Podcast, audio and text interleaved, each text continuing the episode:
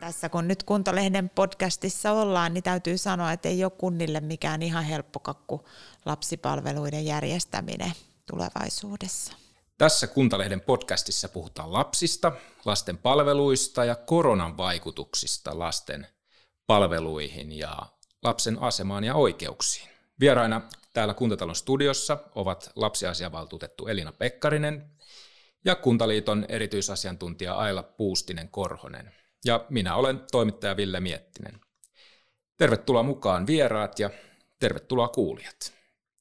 Lapsiasiavaltuutetun vuosikertomuksessa toteat Elina Pekkarinen näin, että COVID-19-pandemian vuoksi yhteiskunnassa on tehty useita päätöksiä, joiden vaikutuksia ei kiireeseen vedoten ole arvioitu.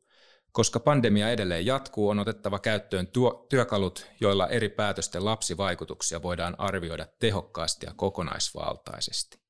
Millaisen kouluarvosanan antaisit Elina suomalaiselle yhteiskunnalle tästä koronakriisin hoitamisesta lasten, lapsen aseman ja lasten oikeuksien näkökulmasta? No nyt kyllä aika pahaan pistit. ähm, en lähde tässä ehkä kouluarvosanoja jakamaan, koska ymmärrän sen, että, että on jouduttu tekemään päätöksiä ihan äärimmäisen vaikeassa tilanteessa, jonka seurauksista kukaan ei ole oikeastaan uskaltanut sanoa mitään aivan varmaa, mutta ajattelen niin, että paremminkin olisi voinut mennä. Kuitenkin tässä on mennyt jo vuosi ja meillä on pitkää ja hyvää kokemusta lapsivaikutusten arviointien tekemisestä niin valtiohallinnon kuin kunnallisessa päätöksenteossa. Syystä tai toisesta niitä ei sitten kuitenkaan ole tehty. Millaisia nämä työkalut voisivat olla, joihin viittasit tässä, tässä vuosikertomuksessa, joilla sitä arvioita voitaisiin tehdä? No arviotahan voi tehdä erittäin huolellisesti tai sitä voi tehdä hieman kevyemmin, mutta vähempi, tai vähin mitä voitaisiin tehdä on ainakin katsoa aikaisempia tutkimuksia, tarkastella tilastoja ja rekistereitä, mahdollisesti kuulla asiantuntijoita siitä lapsinäkökulmasta. Ja se tärkein mielestäni on se, että selvitettäisiin lasten ja nuorten omia mielipiteitä kustakin tilanteesta ja myöskin sitten käytettäisiin sitä mielipidettä sen päätöksenteon tukena. Aila Puustinen Korhonen toimit Kuntaliitossa lastensuojelun ja muiden lapsiperheiden sosiaalipalvelujen erityisasiantuntijana. Millaisen arvosanan sinä antaisit tälle koronakriisin hoitamiselle lapsen, lasten palveluiden ja lapsen näkökulmasta? Joo, tämä arvosana tietysti on yhtä vaikea munkin sanoa kuin tuo Elinan mutta tietysti tässähän tapahtui sellaisia hirveän nopeita liikkeitä siinä epidemia alkuvaiheessa, esimerkiksi etäkouluun siirtyminen muutaman päivän varoitusajalla. Ja, ja no yleisesti ottaen niin ajatellaan, että, että suomalainen perusopetus siitä aika hyvin kyllä selvisi, mutta nythän nyt viestit sieltä kentältä kertoo minulle, että koulupudokkaat ovat tippuneet lastensuojelun perhetyön syliin.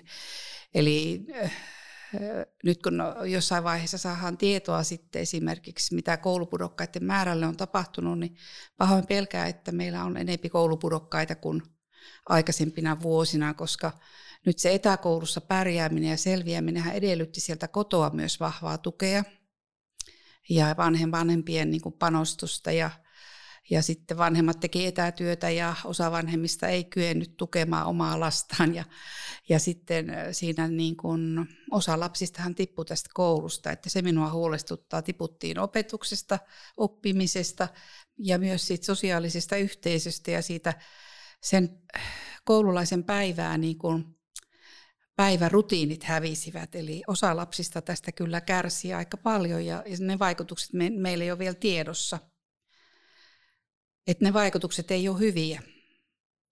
Niin, tosiaan vaikutuksia ei vielä tiedetä, mutta näitä huolestuttavia merkkejä on tullut esiin. Pelottaako teitä se, mitä sieltä paljastuu tässä vuosien kuluessa? Kuinka rajuja seurauksia tästä voi tulla?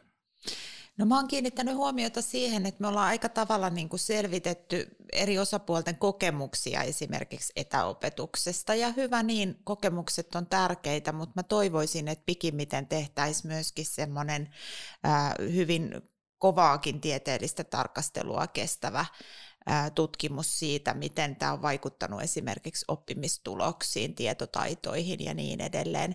Tämä digitaalinen siirtymä onnistui hyvin, myös kansainvälisesti vertailen, mutta mä oon aivan samaa mieltä kuin Aila, että tässä kyllä niin kuin lapset jäi aika tavalla sen varaan, millainen heidän perhe on ja millaista tukea siellä on saatavilla.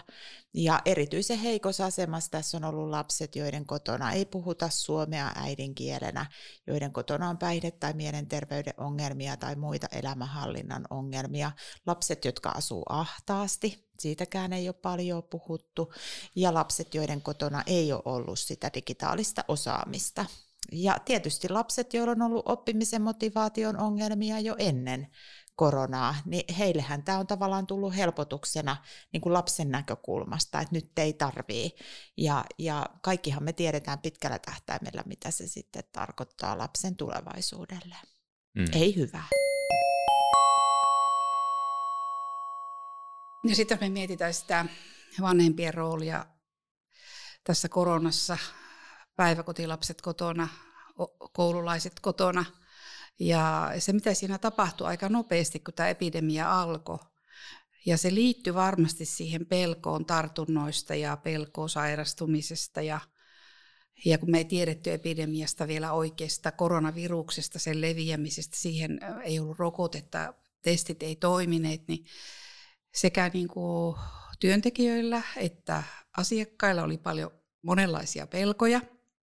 Ja se, mikä tapahtui hyvin nopeasti silloin vuosi sitten, kun pandemia alkoi levitä, meille tuli poikkeusolot, että aikuisten palvelut, juuri mielenterveys- ja päihdepalvelut siirtyivät hyvin nopeasti etävastaanottoihin ja puhelinvastaanottoihin. Ja nyt osa meidän niin kuin huonosti voivista lastensuojelulasten vanhemmista ei kyenneet tätä palvelua vastaanottamaan.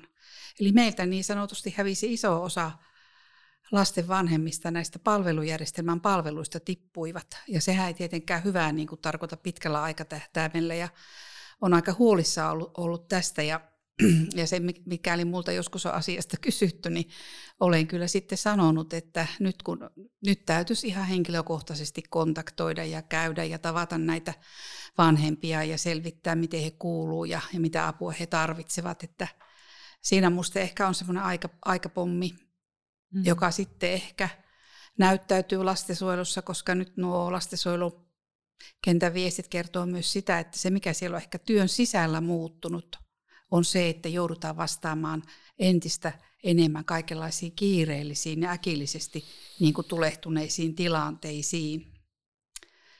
Kyllä. Mutta tämäkin var, varmaan niin kuin kaipaisi sitten ihan oikeasti, niin kuin Elina tuota tutkimusta perään kuuluttaa, niin ihan myös selkeästi tämmöistä seurantatutkimusta. Ja, ja kyllä itse pidän tärkeänä sitä, että ne vanhempien äänet ja lasten omat äänet ja kokemukset siinä olisi isossa osassa, mikä, mikä, miltä vaikutti ja miltä tuntui. Mm. Eli sanotko Aila, että vanhemmat eivät kyenneet siihen Joo, etä, etätyöskentelyyn. Joo. Niin, tai sitten ottamaan vastaan näitä etäpalveluja. Ei ollut niin, välineitä osattu käyttää, joo. ei jaksettu motivoitua, tai sitten ei kertakaikkisesti sitten sujunut se. Se on ihan mm. erilaista se vuorovaikutussuhteen esimerkiksi terapiatyö tai mielenterveystyö, kun mm. on, on puhelimitse tai, tai tota, vaan etäyhteyden välityksellä, niin se kuitenkin etäännyttää siitä vuorovaikutuksesta, että, että se mikä ehkä on iso vaikutus, mihinkä se tämän koronaviruksen nämä piikkiproteiinit purivat tehokkaasti, niin oli siihen vuorovaikutustyö ytimeen. Mm. Mitä niin kuin lastensuojelutyö on vuorovaikutustyötä, mm. moni päihde- ja mielenterveystyö on vuorovaikutustyötä, niin se vaikutti etännyttävästi, koska välimatkat suureni, tuli puhelin vastaanotot, tuli etävastaanotot, tämän tyyppiset että se muutti tavallaan sen työn sitä perusydintä. Mm. Kyllä. Eikä ne vaikutukset ole tosiaankaan pelkästään positiivisia, vaikka osa, osalle vanhemmista on myöskin sopinut nämä, nämä Teams-kokoukset ja tämän tyyppiset, että, että siellä on sitten puolensa ja puolensa. Joo, ja kyllä siinä varmasti se ongelma, joka on ollut, on se, että kun nämä on kumuloitunut, että ei pelkästään aikuisten palvelut, vaan myös lasten palvelut siirtyi joko verkkoon tai loppu kokonaan. Että kouluterveydenhuollon käynnithän romahti 75 prosenttia heti viime huhtikuussa. Neuvolakäynnit ää, oli edelleen syksyllä olikohan se parikymmentä prosenttia alhaisemmat, opiskeluterveydenhuollon käynnit 40 prosenttia alhaisemmat kuin vuotta aikaisemmin. Eli ei pelkästään aikuisten, vaan myös lasten palveluissa tapahtui niin kuin iso tällainen käyntien, käyntimäärien romahdus. Ja itse ajattelen, että meidän on hyvä pitää mielessä, että meillä on paljon perheitä, jotka on saattanut myös olla helpottuneita siitä, että se kontrolli heikkenee, mikä on tarkoittanut sitä, että ollaan voitu elää kuin elopellossa ja lasten kannaltahan se on silloin niin kuin kaikkein hankalin tilanne, jos vanhemmat ikään kuin rai rai antaa mennä mm. vaan. Kevät on hirveän kuormittavaa aikaa muutenkin monille ihmisille, joilla on mielenterveyden ongelmia, niin siinä on voinut tulla niin kuin todella hankalia kumuloituvia vaikutuksia. Joo, toi ihan totta, mitä Elina sanoi tuosta, että, että lastensuojelutyöhön hän valitettavasti kuuluu se ilmiö, että osa asiakkaista sitä kovin mielellään välttelee. Ei ehkä olla samaa mieltä siitä, että onko perheellä ongelmia ja minkä tyyppisiä ja tarvitaanko sitä palvelua vai ei, niin tämä on nyt sitten kuitenkin mahdollistanut tämmöisen asiakkuuden välttelyn ja tapaamisia peruutaan ja – matalalla kynnyksellä ja, ja tämä videovastaanotot ja tämmöinen etätyöskentely, niin sehän on mahdollistanut muun muassa sen, että jos sieltä esimerkiksi sairaalasta on kotiutettu synnyttänyt äiti, jolla on sitten tämmöistä päihteiden käyttöön liittyvää huolta ollut ja, ja ollaan sillä suunnitelmalla kotiutettu, että perhettä, molempia vanhempia ja vauvaa tavataan ja, ja sitten on esimerkiksi tämä videoyhteys ollut, niin on käynytkin niin, ettei sitä vauvaa koskaan haluta näyttää se videoyhteyden välityksellä ja toista puolisoa ei näy eikä kuulu. Eli, eli ei voida tavallaan vähän niin kuin tsekata, että missä kunnossa siellä on isä ja äiti ja, ja miltä se vauva vaikuttaa. Että siinä on tietysti, tämä on iso digiloikka ollut ja osa siitä on tuonut hyvää. Se on myöskin ehkä tehostanut työntekijöiden mielestä myös olla voitu tehostaa työajan käyttöä ja on tavallaan lisäaikaa vapautunut suunnittelu ja dokumentointi ja tämän tyyppiseen. Mutta sitten siellä on nämä kielteiset puolet, puolet kyllä tullut näkyviin, että, että aika valmistautumattomasti ja lastensuojelu meni ja välttämättä oli otettava käyttöön digitaalisia välineitä. Mutta nyt varmaan tässä niin kuin jatkossa pitää myös miettiä sitä, että nyt tiedetään ehkä mitä riskiä siihen liittyy – ja, ja osalle pitää löytää ne asiakkaat, kenen kanssa tämän, tämmöinen työskentely sopii. Ja ehkä tunnistaa ne asiakkaat, joiden kanssa ei ole hyvä tapa tehdä työtä. Mutta oppia ikä kaikki, tämä on ollut ihan valtava iso oppimisprosessi ja, ja kokemus ja on, on tuonut myös tämmöisiä oivalluksia sinne käytännön työhön. Ja on hyviä kokemuksia digitaalisesta perhetyöstä esimerkiksi. Että hyvä ja huono. Tämä kuulostaa aika hurjalta tavalla, että jos siinä jää osa sitä palveluun, palvelusta osa jää niin kuin tavallaan toteutumatta, just, just jos etäyhteyden päähän ei tuodakaan niitä kaikkia osallisia, mm. esimerkiksi kaikkia perheenjäseniä. Mm. Mitä silloin voi, tota, voi perhepalvelun tai lastensuojelun työntekijä tehdä? No sehän voi vaan tehdä sen, että se voi sopia, tuota, työntekijä tietenkin sopii sen kotikäynnin, että me tultaisiin nyt käymään. Okei. Okay että korona ja maskien käyttö lähityössä ja desinfioinnit ja etäisyydet ja muut niin on tuonut paljon paljon enempi sitä suunnittelua ja pitää suunnitella tarkemmin ja pitää valmistautua ja, ja, ja muuta, että se on tuonut tämän tyyppisen jutun sinne tavallaan lisää työn. Mutta se, että lastensuojelun lähityö ei korona-aikana hävinnyt yhtään minnekään. Mm.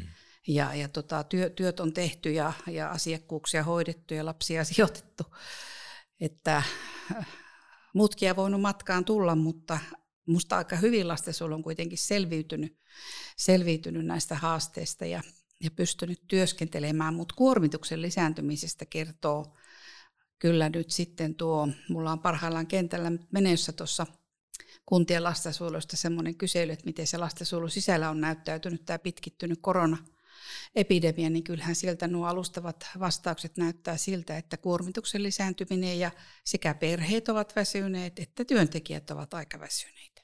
Hmm. Kyllä. Ja itse olen paljon miettinyt sitä, että tämä, koska lastensuojelu on tehnyt lähityötä hmm. läpi koronan, niin siinä on voinut käydä myös niin, että, että että ikään kuin sellaiset asiat, jotka on aikaisemmin hoidettu ehkä seurakunnan järjestöjen peruspalvelujen piirissä, niin lankee nyt sitten lastensuojelun tehtäväksi. Sehän ei kenenkään kannalta ole toivottava tilanne. Mm.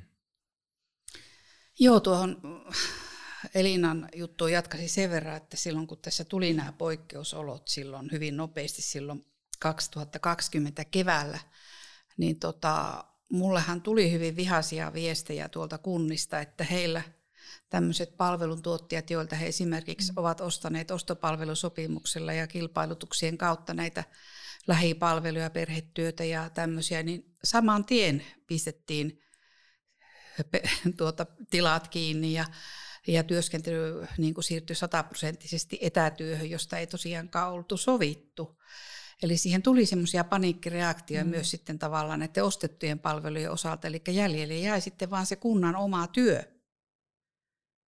Ja, ja sitä piti sitten venyä ja venyttää ja paukuttaa moniin suuntiin. Ja esimerkiksi sieltä avohuollon perhetyöstä ja sosiaaliohjauksesta jouduttiin kyllä siirtämään työntekijöitä kunnan omaan ympärivuorokautisiin laitoksiin, koska niissä oltiin matalalla kynnyksillä sairaslomilla, koska ei tiedetty vielä koronasta ja ei tiedetty, onko korona, sairaana ei saanut meille töihin ja ympärivuorokautisten yksikköjen täytyy toimia. Eli työre, työresurssi on kyllä joustanut ja venynyt niin moneen suuntaan tässä, että me ei sitä kyllä ehkä tässä mielikuvitus siitä meillä se miettimiset, mihin kaikkea sitä on venytetty.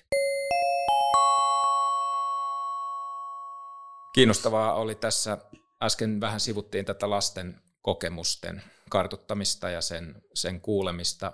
Luin Elina sun haastattelun Turun Sanomista, jossa totesit, että lapselle tämä koronavuosi on ollut niin kuin pidempi tavallaan kuin meille aikuisille. Ja on itsekin sitä just miettinyt sukulaislapset kolme vuotta.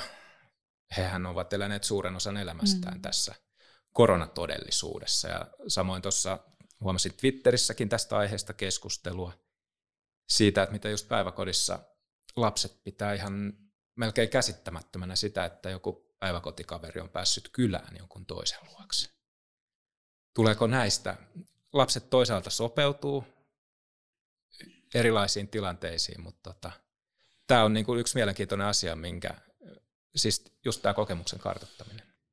No lapsiasiavaltuutetun toimistossa korkeakouluharjoittelijat Karri Kekkonen ja Tuomo Virtanen sai syksyllä idean, että he käy kysymässä jyväskyläläisiltä koululaisilta, että miten he on kokenut tämän koronan.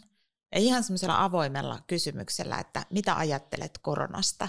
No, kävi niin, että Jyväskylässä se tilanne meni aika huonoksi silloin syksyllä, että he ei päässeet paikan päälle kouluihin sitä kysymään, niin he lähetti sitten opettajien kautta tehtävän, että kerro meille, mitä ajattelet koronasta. Ja me saatiin 115 piirustusta ja, ja erilaista tarinaa siitä, mitä koululaiset, kolmasluokkalaiset ajattelee koronasta. Ja kyllä se aika synkkää on. Että Karri, Karri ne sitten tota, analysoi niin semmoisia merkityskokonaisuuksia, joista toinen oli tämä, tämä virus niin kuin sairautena ja ne pelot, mitä se herättää. Et lapsilla on ollut aika paljon pelkoja, epävarmuutta ja huolia, joita mun mielestä ei ole otettu vakavasti. Meidän viestintä lapsille on ollut hyvin vähäistä. Ja sitten toisaalta se, miten radikaalisti se on muuttanut heidän sosiaalisia normeja. Että yksi, kaksi arkeen tulee välimatkat tai tämmöiset etäisyydet, tulee käsidesit, jatkuva käsien peseminen, ei saa tavata kavereita, pelottaa, että harrastuksista putoo pois, ei kehity, myydäänkö ponit, niin kuin tällaista kaikkea, mikä mun mielestä on jäänyt aika tavalla kuulematta tässä meidän yhteiskunnallisessa keskustelussa. Ja me ollaan totta kai toiveikkuuden ylläpitämiseksi haluttu viestiä myönteisesti, että on ollut hyviäkin asioita, enemmän aikaa perheen kanssa ja niin edelleen, mutta kyllä rehellisesti täytyy sanoa, että aika tympeetä se viesti oli, että ihan suoraan kirjoitettiin, että korona on perseestä. Okei. Okay. Minkä takia se viestiminen lasten suuntaan on jäänyt semmoiseksi? Lasten suuntaan ei ole mun mielestä ainakaan valtiohallinnon taholta viestitty juuri ollenkaan. Kuntien sivuja on katsonut, niin hyvin vaihtelevasti on lapsille tietoa mm. koronasta. Me aina luotetaan siihen, että vanhemmat ja opettajat, kasvatushenkilöstö kertoo lapsille. Mm. Mutta mä katson, että kyllä lapset seuraa yhteiskunnallista keskustelua. Kyllä heillä pitäisi olla oikeus siihen, että heille kerrotaan myös päättäjien taholta, mitä tehdään, eikä siellä vaan mikromaailmassa. Se on vähän sama kuin meille aikuisille viestis vaan asioista oma vanhempi tai, tai sukulaiset. Olisi se aika tympeetä. Mutta että toki meillä oli yksi valtio, valtioneuvoston koronainfo viime kesänä, joka oli ihan valtavan suosittu. Mm. Sehän noterattiin ulkomaillakin, mutta hei yksi. Niin. Joo, on samaa mieltä kyllä siitä, että me kat- katsoin itse sen lapsille suunnatun koronainfon ja jotenkin musta ministerit kyllä onnistu jotenkin menemään tavallaan siinä viestimisessä ihan niin kuin lapsen silmien tasolle. Ja olen kyllä odottanut, että sieltä olisi tullut useampia ja ei, ei ole myöhäistä nytkään. Että kyllä oikeasti toivon, että tämmöisiä vastaavia pidettäisiin koulupäivän aikana. Varmasti koulussa opettajat huolehtisivat, että lapset on TV ääressä. Että ne on tärkeitä ja, ja, ja muutenkin niin kuin meillä suomalaisessa yhteiskunnassa, niin meidän täytyy lasten ääni antaa kuulua. Et mä olen äärimmäisen onnellinen siitä, että viime vuosina sijoitettujen lasten äänin kuuluvuus, ääni on vahvistunut yhteiskunnallisessa keskustelussa tosi paljon. Mm. Että sehän tuo sitä läpinäkyvyyttä meidän niin kuin, semmoisiin palveluihin, mitkä on noin perinteisesti olleet aika piilossa. Eli miten se on, mitä kautta? No se on tullut sitten kokemusasiantuntijoiden kautta, mm julkisuuden kautta tietysti se ääni tuu, lapset, nämä sijoitetut lapset, heillä on, he viestii, heillä on omia kokemusasiantuntija niin kuin tällaisia yhteisöjä ja, ja sitten esimerkiksi nämä eduskunnan oikeusasiamiehen kanssian tekemät tarkastukset, joissa lapsia on haastateltu ja, ja tuotu sitä lapsen ääntä näkyviin myös näissä tarkastuskertomuksissa ja josta sitten on syntynyt julkista keskustelua, niin Minusta sen, se ääni tulee aika vahvasti nyt sit, sitäkin kautta näkyviin, mm. niin kuin pitääkin. Lasten suojelun ja muiden perhepalveluiden tilanne on oikeastaan saanut tietysti surullistakin kautta tässä paljon julkisuutta ja sen, sitä tilaa on alettu ikään kuin pohtia muun muassa tämän Koskelan pitkään jatkuneen kiusaamisen ja väkivallan seurauksena. Tässä on muitakin hätkähdyttäviä esimerkkejä nuorten ja lasten keskisestä väkivallasta viimeisen vuoden aikana ja ihan tuoreitakin. Öö, voiko koronan aiheuttamat traumat lisätä väkivaltaa? Olisi aika rohkeita puhua koronan aiheuttamista traumoista, mutta on aivan varma, että siinä on osa syy siihen, että nuorten tekemät väkivallan teot, erityisesti vakavat sellaiset, on viime vuonna kääntyneet nousuun pitkään jatkuneen hyvän kehityksen jälkeen. Väkivallan määrä on lisääntynyt myös aikuisten keskuudessa, eli valitettavasti Väkivalta on ilmiönä sellainen, että sitä ruokkii yleinen epävarmuus, yleinen epäluottamus, sosiaalisen kontrollin oheneminen ja, ja juurikin tällainen niin palvelujen väheneminen. Eli meillä nuorten nuorisotilat on ollut suljettuna, vapaa-ajan tekemistä on ollut paljon vähemmän, aikuisia on ollut vähemmän julkisessa tila, tilassa ja päihteitä on Suomessa liikkunut enemmän kuin aikaisemmin. Et näissä on kaikissa ollut päihteet tavalla tai toisella osallisina. Siinä on siis monta tekijää. Puhutaan niin kuin psykososiaalisista, sosiaalisista, yhteiskunnallisista ja situationaalisista tekijöistä, jotka siihen väkivallan esiintymiseen vaikuttaa. Ja valitettavasti koronavuonna nämä kaikki on ollut tavalla tai toisella niin kuin väkivaltaa suosivia ja myötävaikuttavia. Kyse on osin myöskin sattumasta, tilanteet eskaloituu, mutta ne pääsee eskaloitumaan, kun ei ole sitä sosiaalista kontrollia, on niitä päihteitä, eikä ole mitään järkevää tekemistä. Hmm. Surullista on ollut sitä seurata. Mä ensimmäisen kerran tästä asiasta puhuin julkisesti jo viime kesänä heti kesäkuussa, kun ensimmäiset joukkotappelut ilmestyi, niin mä sanoin, että nyt on aika tehdä jotakin, että tästä ei hyvä heilu. Nuoret on niin kuin heitteillä, heillä ei ole mitään fiksua tekemistä ja amfetamiinia liikkuu tosi paljon. Mut... Joo, viime kesänähän sitten jo tuli, mullekin kyselin mun lastensuojeluverkostoilta, että miltä se näyttää tilanne, niin tuli näitä viestejä, että alaikäisten vakava päihteiden käyttö siis päihteiden käytön lisääntyminen ja, ja tota, pitkittyminen ja, ja kovat aineet, että se on niin kuin näkynyt. Ja sitten siinä rinnalla on näkynyt myös alaikäisten päihdehoitopaikkojen ja katkaisupaikkojen puute. Hmm. Okei. Okay. Joo, se, se, on, mm. niin kuin, se on iso, iso ongelma Suomessa, että me ei niin kuin alaikäisten päihteiden ää, käytön korjaavaa hoitoa oteta vakavasti. Ja väittäisin, että meillä myös ehkäisevä työ on aika pitkälti mm. niin kuin järjestöjen varassa ja hyvin sattumavarasta, että miten sitä paikkakunnalla annetaan. Että, että on edelleen paikkakuntia, jossa ei haluta tunnustaa sitä totuutta, että, että huumeita liikkuu ja lapset niitä käyttää. Valitettavasti alaikäisten on tänä päivänä helpompi saada käsiinsä vahvoja huumeita kuin alkoholia, mikä on siis sillä mm. lailla hyvä asia, että alkoholin myyntiä on rajoitettu ja valvotaan hyvin tarkkaan, mutta että sitten se tarkoittaa sitä, että ei pelkästään kannabista, vaan myöskin sitten amfetamiinia ja muita vahvoja aineita, muuntohuumeita voidaan tilata verkosta niin, ettei välttämättä joudu edes tekemisiin niiden huumerikollisten kanssa. Hmm. Ja tuossa lueskelin näitä pesäpuun kokemusasiantuntijoiden. He tekevät valtavaa hyvää työtä siellä pesäpuujärjestössä, kokemusasiantuntijat ja osallisuuden aika ja tämmöiset. Niin sieltä kuitenkin viesti oli se, että kyllä se helpompaa on ne huumeet hankkia kuin hoitoa ja apua saada. Okay. Eli se on kyllä, niin kuin, siinä on paljon asioita pielessä, jos mm. näin on. Eli missä sitä hoidon tarvetta ei oteta vakavasti? Meillä ei ole palveluja oikeasti. Okay. Alaikä, meillä ei ole lasten päihdepalveluja Suomessa. Mm. Ei ole ollut, onko oltu laput silmillä, etteihän meidän lapsilla päihdeongelmia olisi.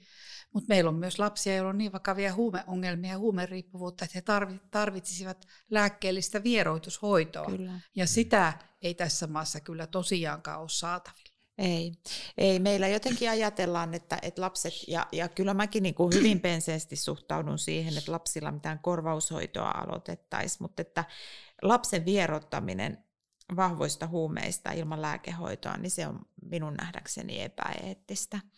Monttu Auki on kuunnellut joitakin sijaishuollon palveluntuottajia, jotka on kertonut, että heillä tota, vierotetaan lapsi erkassa – että, että ovi lukkoo ja sitten katsotaan, miten käy, niin siinä voi pahimmillaan mennä lapsialta henki.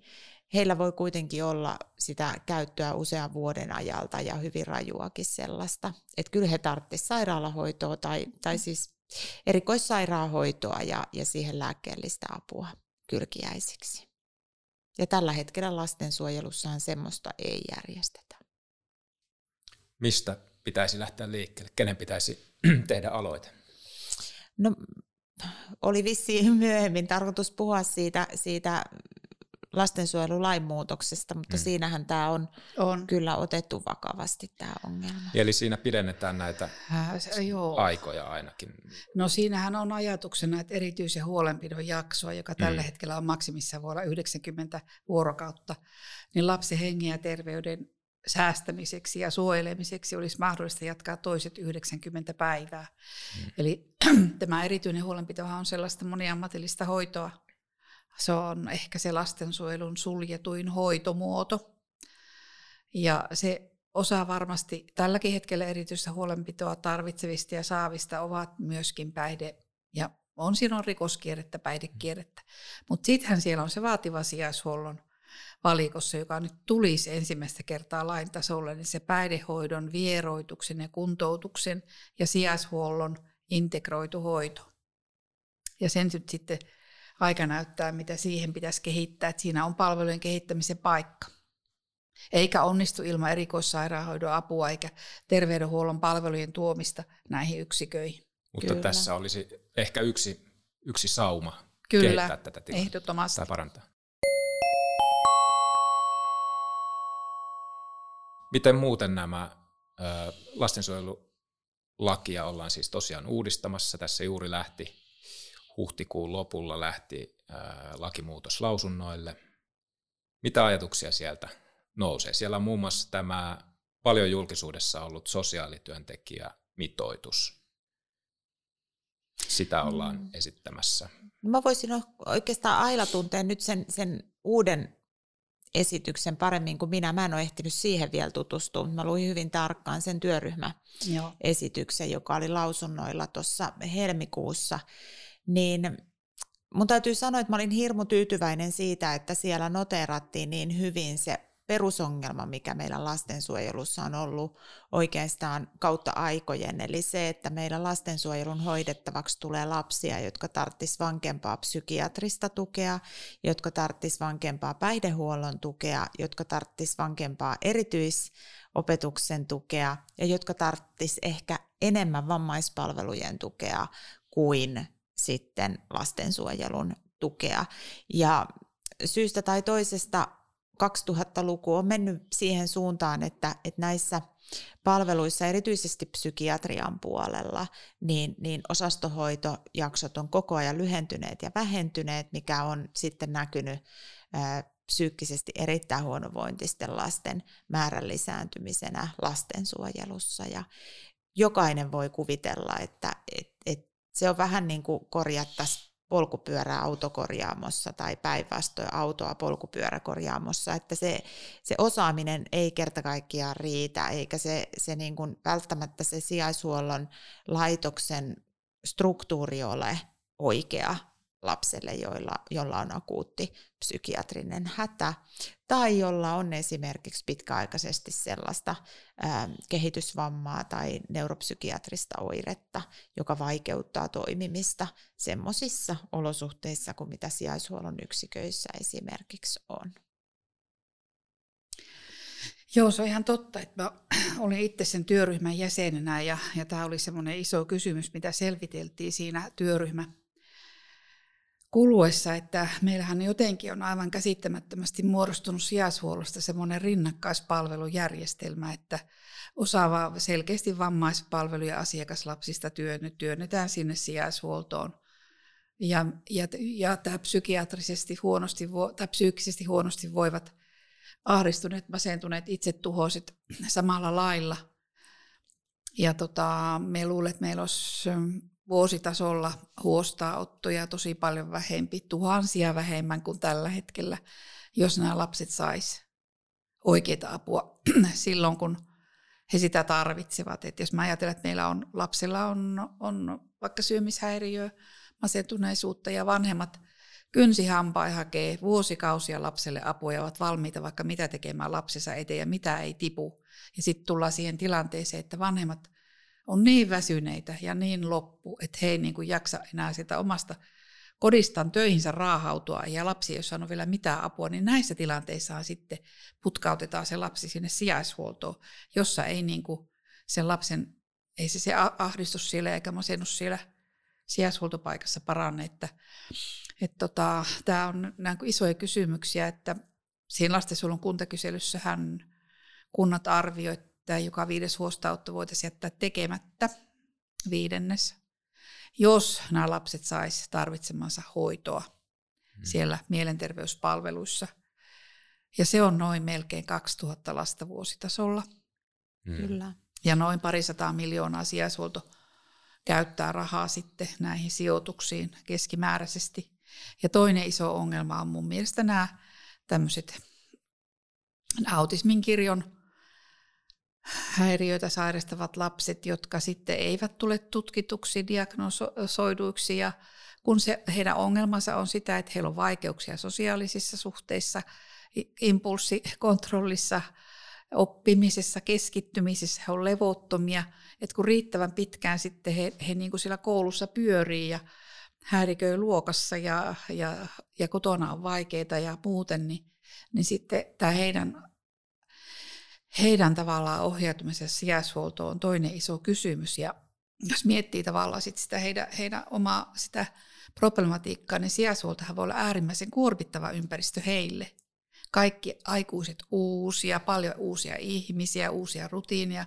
Se sijaishuolto voi olla niin kuormittava heille, että he kerta, kerta kaikkiaan heidän kaikki voimavarat menee siihen, että he sitä sijaishuollosta selviytyy.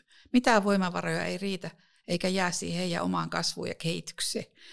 Että tässä on nämä kaksi isoa asiakasryhmää musta, mistä Suomen pitäisi selkeästi kyllä nyt pärjätä paremmin ja petrata paremmin.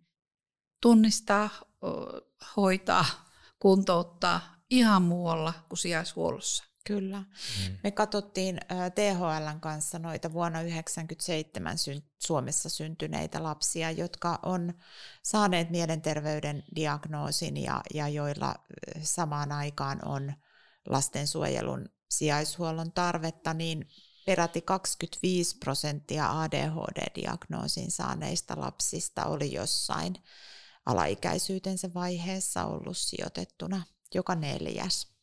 Ja tota, siellä oli muitakin ryhmiä, joilla se oli hälyttävän korkea. Masennuksesta ja ahdistuksesta kärsivät myöskin. Ja, ja tota, ajattelen, että joo, voi toki olla niin, että siellä on muutakin tarvetta sille sijaishuollolle, mutta kun niitä katsoo sitten asiakirjatasolla, niin kuin on, on tehnyt aikaisemmin tutkijana ollessani, niin kyllä se usein oli se kuva sellainen, että on, on vanhempi, joka on jäänyt yksin, erittäin vaikea hoito sen lapsen kanssa. Sisaruksia voi olla useampia ja, ja tämä yksi oireilee voimakkaasti ja rikkoo paikkoja, voi olla väkivaltainen sisaruksia ja vanhempansa kohtaa ja sitten ajaudutaan siihen tilanteeseen, missä muuta vaihtoehtoa ei ole kuin sijoittaminen.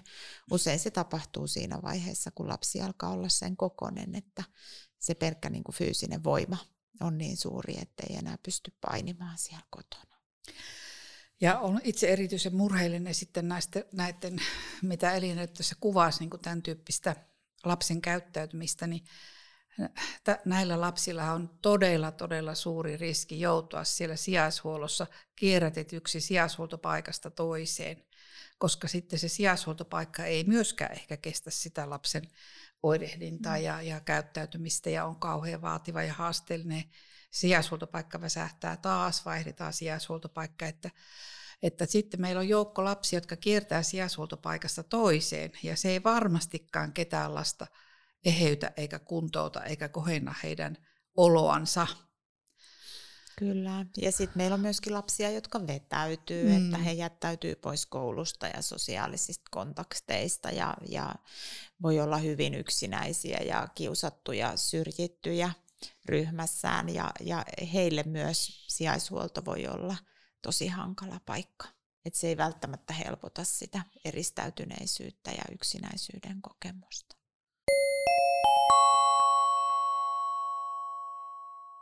Entä tämä sosiaalityöntekijän mitoitus, josta on, se usein nostetaan esiin, kun uutisoidaan lastensuojelusta, tämä työn kuormittavuus ja kuinka yhdellä vastaavalla sosiaalityöntekijällä voi olla jopa lähemmäs sata, sata asiakasta. Nyt sitä ollaan tässä lakiesityksessä ensin määrittämässä 35 asiakasta per sosiaalityöntekijä, sitten oliko se vuoden 2022 jälkeen 30.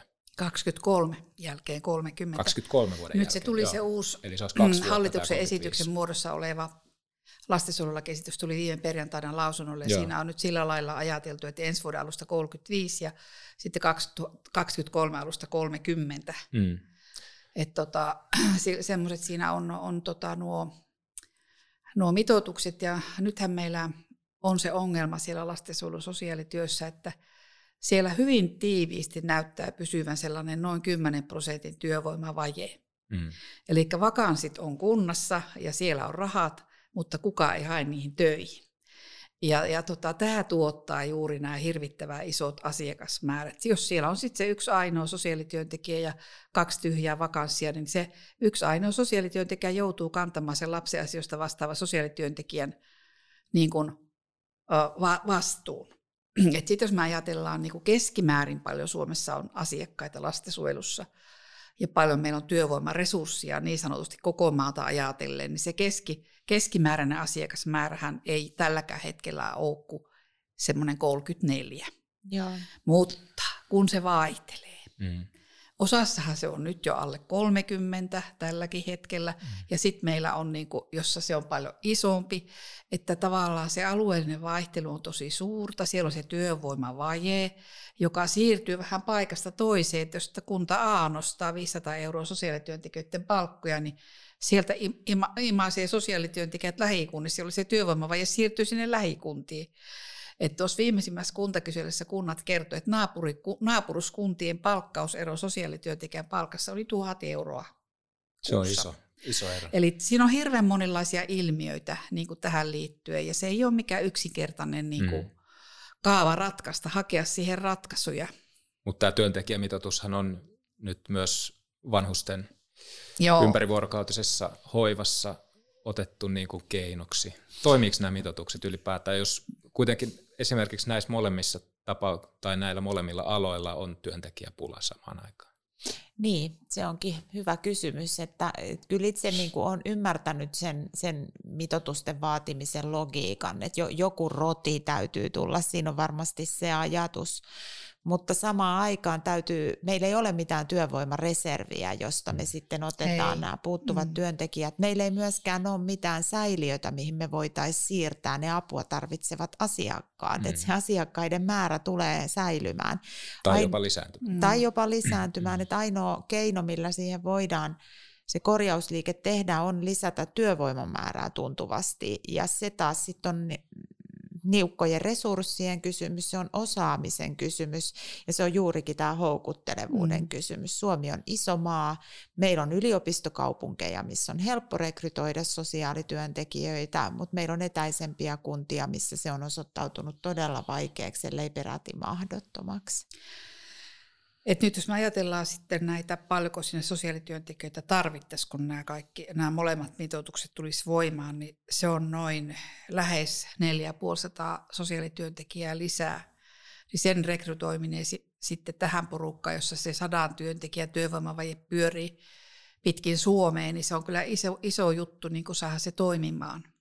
Ja sen lisäksi nyt sitten tuohon lastensuojelun lakipakettiin sisältyy myös erityisen huolenpidon henkilöstömitoitus ja vaativa sijaishuollon henkilöstömitoitus, jotka tulee sitten vaatimaan laskennallisesti yli 800 työntekijän palkkaamisen sijaishuollon ympärivuorokautisiin yksiköihin eli laitoksiin.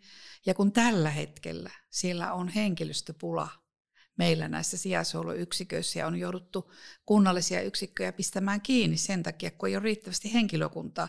Ei voida pyörittää kolmen vuoron työn henkilöyksikkö, kolme, kolme vuorotyötä edellyttävä yksikkö, jos siellä on henkilöstä ja ne lapset siellä keskenään voi olla. Eli tämä on pitkälti yli tuhannen sosiaalityöntekijän plus sosiaalialan ammattihenkilön tai sairaanhoitajan niin kuin, äh, paketti, yli 70 miljoonaa euroa niin kuin kustannuksiltaan.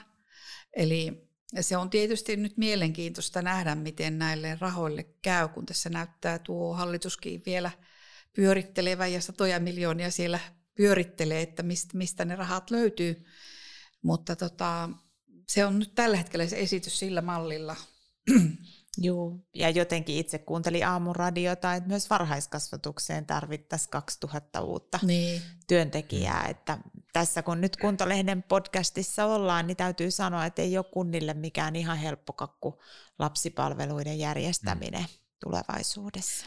Eikä, eikä nyt sitten hyvinvointialueiden perustaminen tule sitä kokonaisuudessaan niin kuin ratkaisemaan, että totta kai se niin kuin mahdollistaa eri tavalla työjärjestämistä ja työvoimaresurssin kohdentamista ja erityyppisiä tiimirakenteita, mutta, mutta ei meille tavallaan lisää niin kuin niitä ammattilaisia mistään paketista virtaan niin kuin hyvinvointialueelle, että, että tämä on iso, iso ongelma ja työvoiman saatavuus, osaamistaso, sijaishuollossa vaaditaan erityistä osaamista, täytyy ymmärtää esimerkiksi sijaishuollon erittäin vahva perusoikeussidonnaisuus, että että se, mistä ne löytyy ne työntekijät ja mistä löytyy se osaaminen.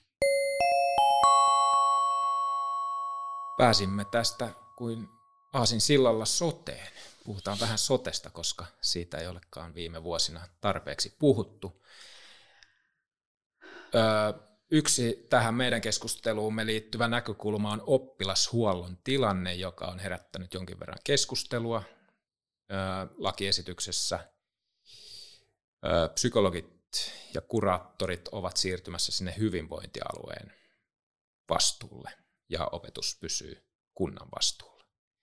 Ja tästä, tästä pelätään syntyvän joitain rajapintoja kenties, tai semmoisia yhdyspintoja ja rajapintoja, jotka saattaa niin kuin luoda kitkaa siihen palveluun.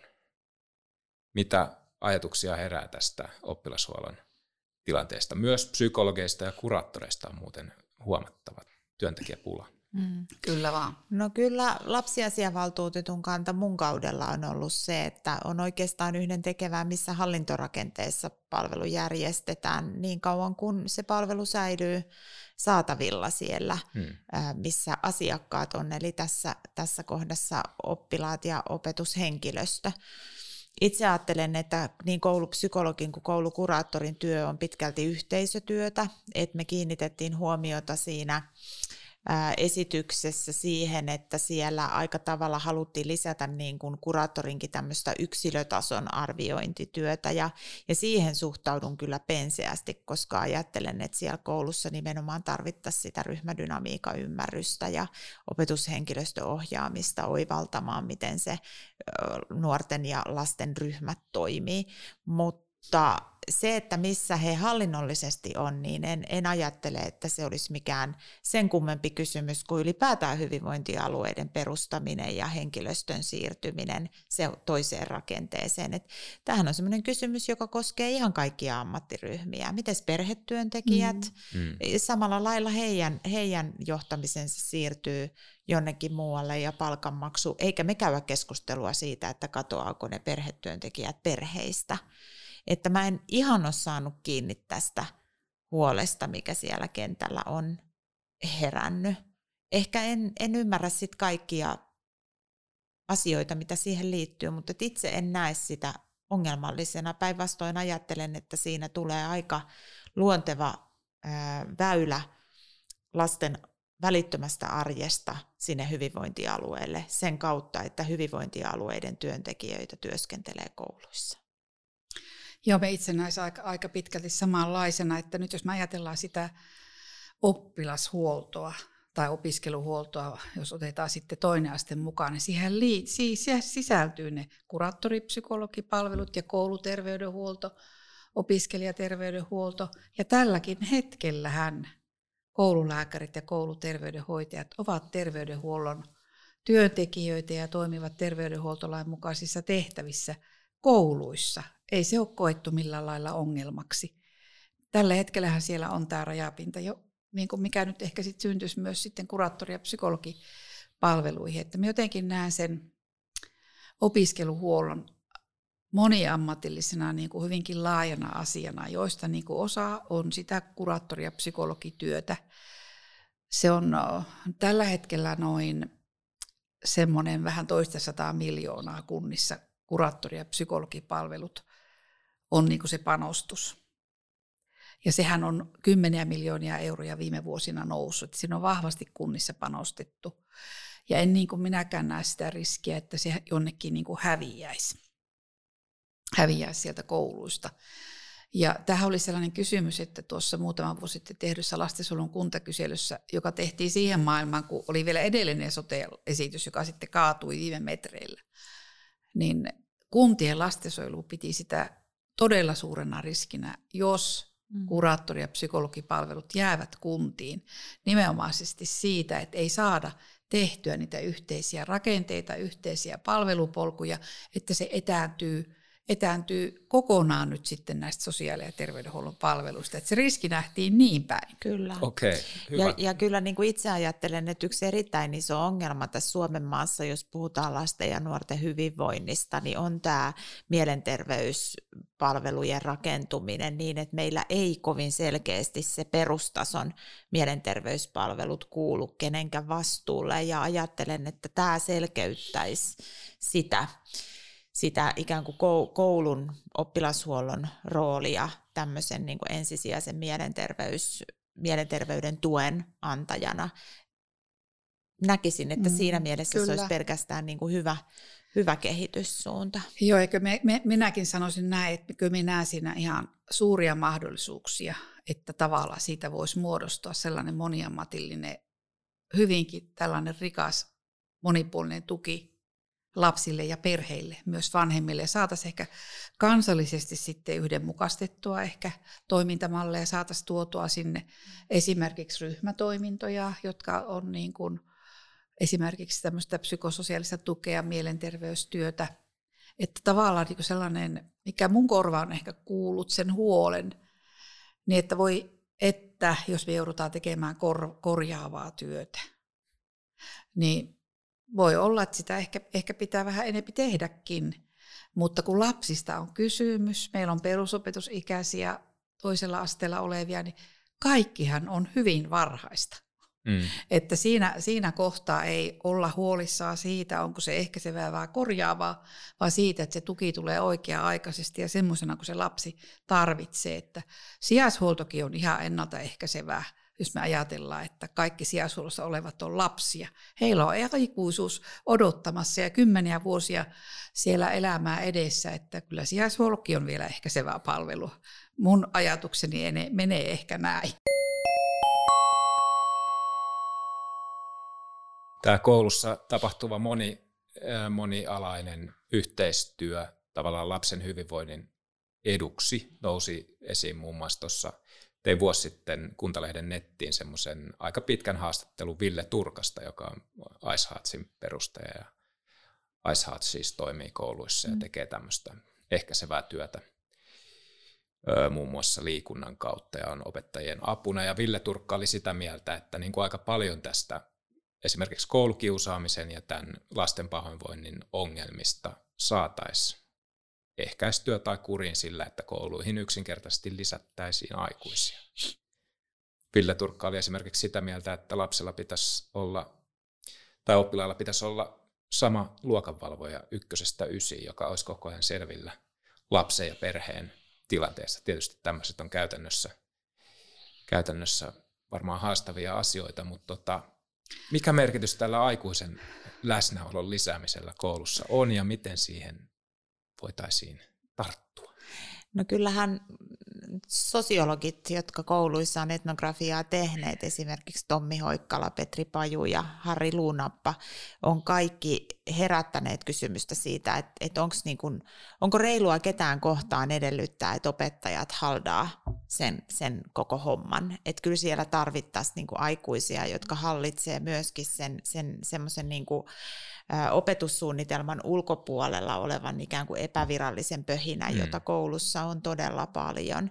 Ja kyllä tämä niin kuin alakoulu, yläkoulu, tiedän, että opettajat tällaisesta näkemyksestä varmaan suuttuu, mutta et ei se niin kuin oppilaiden tarpeista ole lähtöisin, se, että meillä on niin valtava se transitio siitä ala-asteelta sinne mm. alakoulusta sinne yläkoululle ja muuttuu ryhmät ja muuttuu oppiaineet ja muuttuu se koko opetuksen järjestäminen. Kehityksellisesti se on hyvin hankala vaihe lapsille. Tämä oppivelvollisuus iän siirto toivottavasti tuo sitä lisäaikaa sitten niille lapsille, joiden kehitys ei pysy matkassa näissä transitioissa siinä murrosikävaiheessa. Mutta että kyllä on samaa mieltä Villen kanssa, että aikuisia tarvittaisiin ja, ja toivoisin, ja koulu kyllä avaakin ovensa hyvin myöskin järjestöille, kolmannen sektorin toimijoille ja muille ammattilaisille, mutta avoimuus voisi olla vielä nykyistäkin suurempaa. Joo, Ville Turkka on ihan oikeassa kyllä siinä, että sitä aikuisen läsnäoloa siellä koulussa varmasti tarvittaisiin ehkä nykyistä enemmän, koska siis palveluthan on lapsille ihmisiä, ei se mm. lapsi ajattele, että toi kuraattori, niin minkä hallinnonalan työntekijä se on, että voinkohan minä sen luokse mennä, tai onkohan toi kouluterveydenhuolto ja minkä hallinnonalan henkilö, voinkohan minä sinne mennä. Ne palvelut on lapsille todellakin ihmisiä, että niin, mitä enemmän siellä koulussa tavallaan on sellaisia aikuisia, jotka on kiinnostuneita siitä, mitä lapsille kuuluu. Heillä on aikaa kuunnella, olla läsnä, niin kuin tavallaan osallistua sen lapsen kouluarkeen, niin sitä parempi. Hmm. Näin hmm. minä ajattelisin. Ja itse jotenkin toiveikkaasti suhtaudun tähän Suomen malliin, jossa tuotaisiin sitten järjestöjen avulla enemmän ja enemmän myöskin sitä vapaa-ajan toimintaa sinne kouluun. Ajattelen, että se tukisi meillä myöskin inkluusiota hyvin vahvasti, koska erilaiset oppijat pääsisivät silloin olemaan tekemisissä kanssaan muutenkin kuin oppitunneilla ja välitunneilla. Hyvä. Otetaan loppuun hei vielä kuntavaalit esiin. Kiinnitin Elina tässä vuosikertomuksessasi huomiota tähän mainintaan, että lasten oikeus vaikuttaa koskee niin perhettä, naapurustoa, varhaiskasvatusta, koulua, harrastuksia kuin kunnallis- ja valtakunnan politiikkaa. Miten, miten lapset, millaisia lapsi esiintuloja toivoisitte näkevänne esimerkiksi tässä vaalikampanjassa? Miten lapset pitäisi ottaa huomioon? No, mä pyrin mahdollisimman vähän vaikuttamaan kuitenkaan päivän politiikkaan, mutta ajattelen semmoisen tipsin antaa ehdokkaille, että, että jos he saa ihmiset ymmärtämään, miten kunnallisvaalit on tärkeät heidän arkensa kannalta, miten järjestetään lasten palvelut, miten järjestetään perheiden palvelut, miten järjestetään kunnan infrastruktuuri niin, että siellä on puistoja, liikennettä, liikennejärjestelyitä niin, että siellä on hyvä elää, kauppakeskuksia ja niin edelleen, niin Herttinen sentään äänestäkää kunnallisvaaleissa, että se on ehkä se lasten arjen ja nuorten arjen rakentumisen kannalta kaikkein tärkein vaali. Että rohkeasti toivoisin, että ehdokkaat myöskin ottaisi sellaisia, sellaisia kärkiä omiin kampanjoihinsa, joilla he todella yrittää vedota lapsiperheisiin ja nuorisoikäisiin äänestäjiin. Entä Aila? No mä ehkä ajattelisin niin, että vaikka nyt ei ole kauhean tarkkaa kunnalle velvoitetta säädetty, että kuulka, kuunnelkaa lapsia, kun rakennette harrastuspaikkoja, liikuntapaikkoja, kun rakennette kouluja, kun rakennette ja teette sitä sun tätä, niin mikähän ei estä mm. kunnanvaltuustoja esimerkiksi järjestämässä kerran pari vuodessa tällaisia lapsifoorumeja, jossa on sellaisia aiheita, mitkä on lasten sydäntä lähellä. Me tässä jokunen vuosi sitten Vantaalla kuulin tämän tyyppisen järjestäneen ja oli hyvin vaikuttavaa ollut, kun siellä näitä harvahampaisia lapsia oli kertomassa, kuule, kuule missä tärkeää on saada palloa pelata. Mm. Eli kaikki tämän tyyppiset asiat hän on koko ajan ulottuvilla ja lasten, niin kuin, kun tuodaan ne tilat ja foorumit ja ne tilanteet, joissa voidaan niin kuin, lapsia kuulla ja keskustella, niin me uskon, että se hyödytäisi kyllä ihan kaikkea mm. kunnassa tehtävää työtä. Niin, Elina. Ja jotenkin olen huomannut tässä lapsiasiavaltuutettuna, että usein me ajatellaan, että lasten ja nuorten näkemysten selvittäminen olisi jotenkin hirveän hankalaa. Siihen, siihen liittyy sellaisia ennakkoluuloja ja ajatellaan, että meidän pitää heti saada joku edustuksellinen valtuusto aikaiseksi, mm. että tämä onnistuisi. Loppupeleissä itse olen huomannut, että se on hyvin helppoa. Että yleensä lasten kanssa toimivat vanhemmat ja ammattilaiset on tyytyväisiä, kun lapsia tavataan tai heiltä kysytään. Lapset osaa piirtää, he osaa puhua, kirjoittaa, tanssia, esittää, laulaa. On niin kuin kymmeniä tapoja selvittää heidän toiveita ja näkemyksiä. Ja toivoisin, että, että semmoiseen myöskin rohkeasti ryhdyttäisiin. Ideat voi olla ihan mielettömän hyviä. Omaan lähipuistoon tulee nyt pingispöydät ja, ja tota, nuorille vähän skeittiasfalttia ja niin edelleen. Pieniä tekoja, todella isoja asioita se arjen rakentumisen kannalta. Ja tämä on myös turvallisuuskysymys nyt kun me ollaan niin huolissaan nuorten häiriökäyttäytymisestä. Jos lapset ja nuoret kokee, että he on itse olleet osallisina rakentamassa sitä yhteistä tilaa ja toimintaa, niin silloin he todennäköisesti myöskin kohtelee sitä hyvin ja käyttäytyy asiallisesti.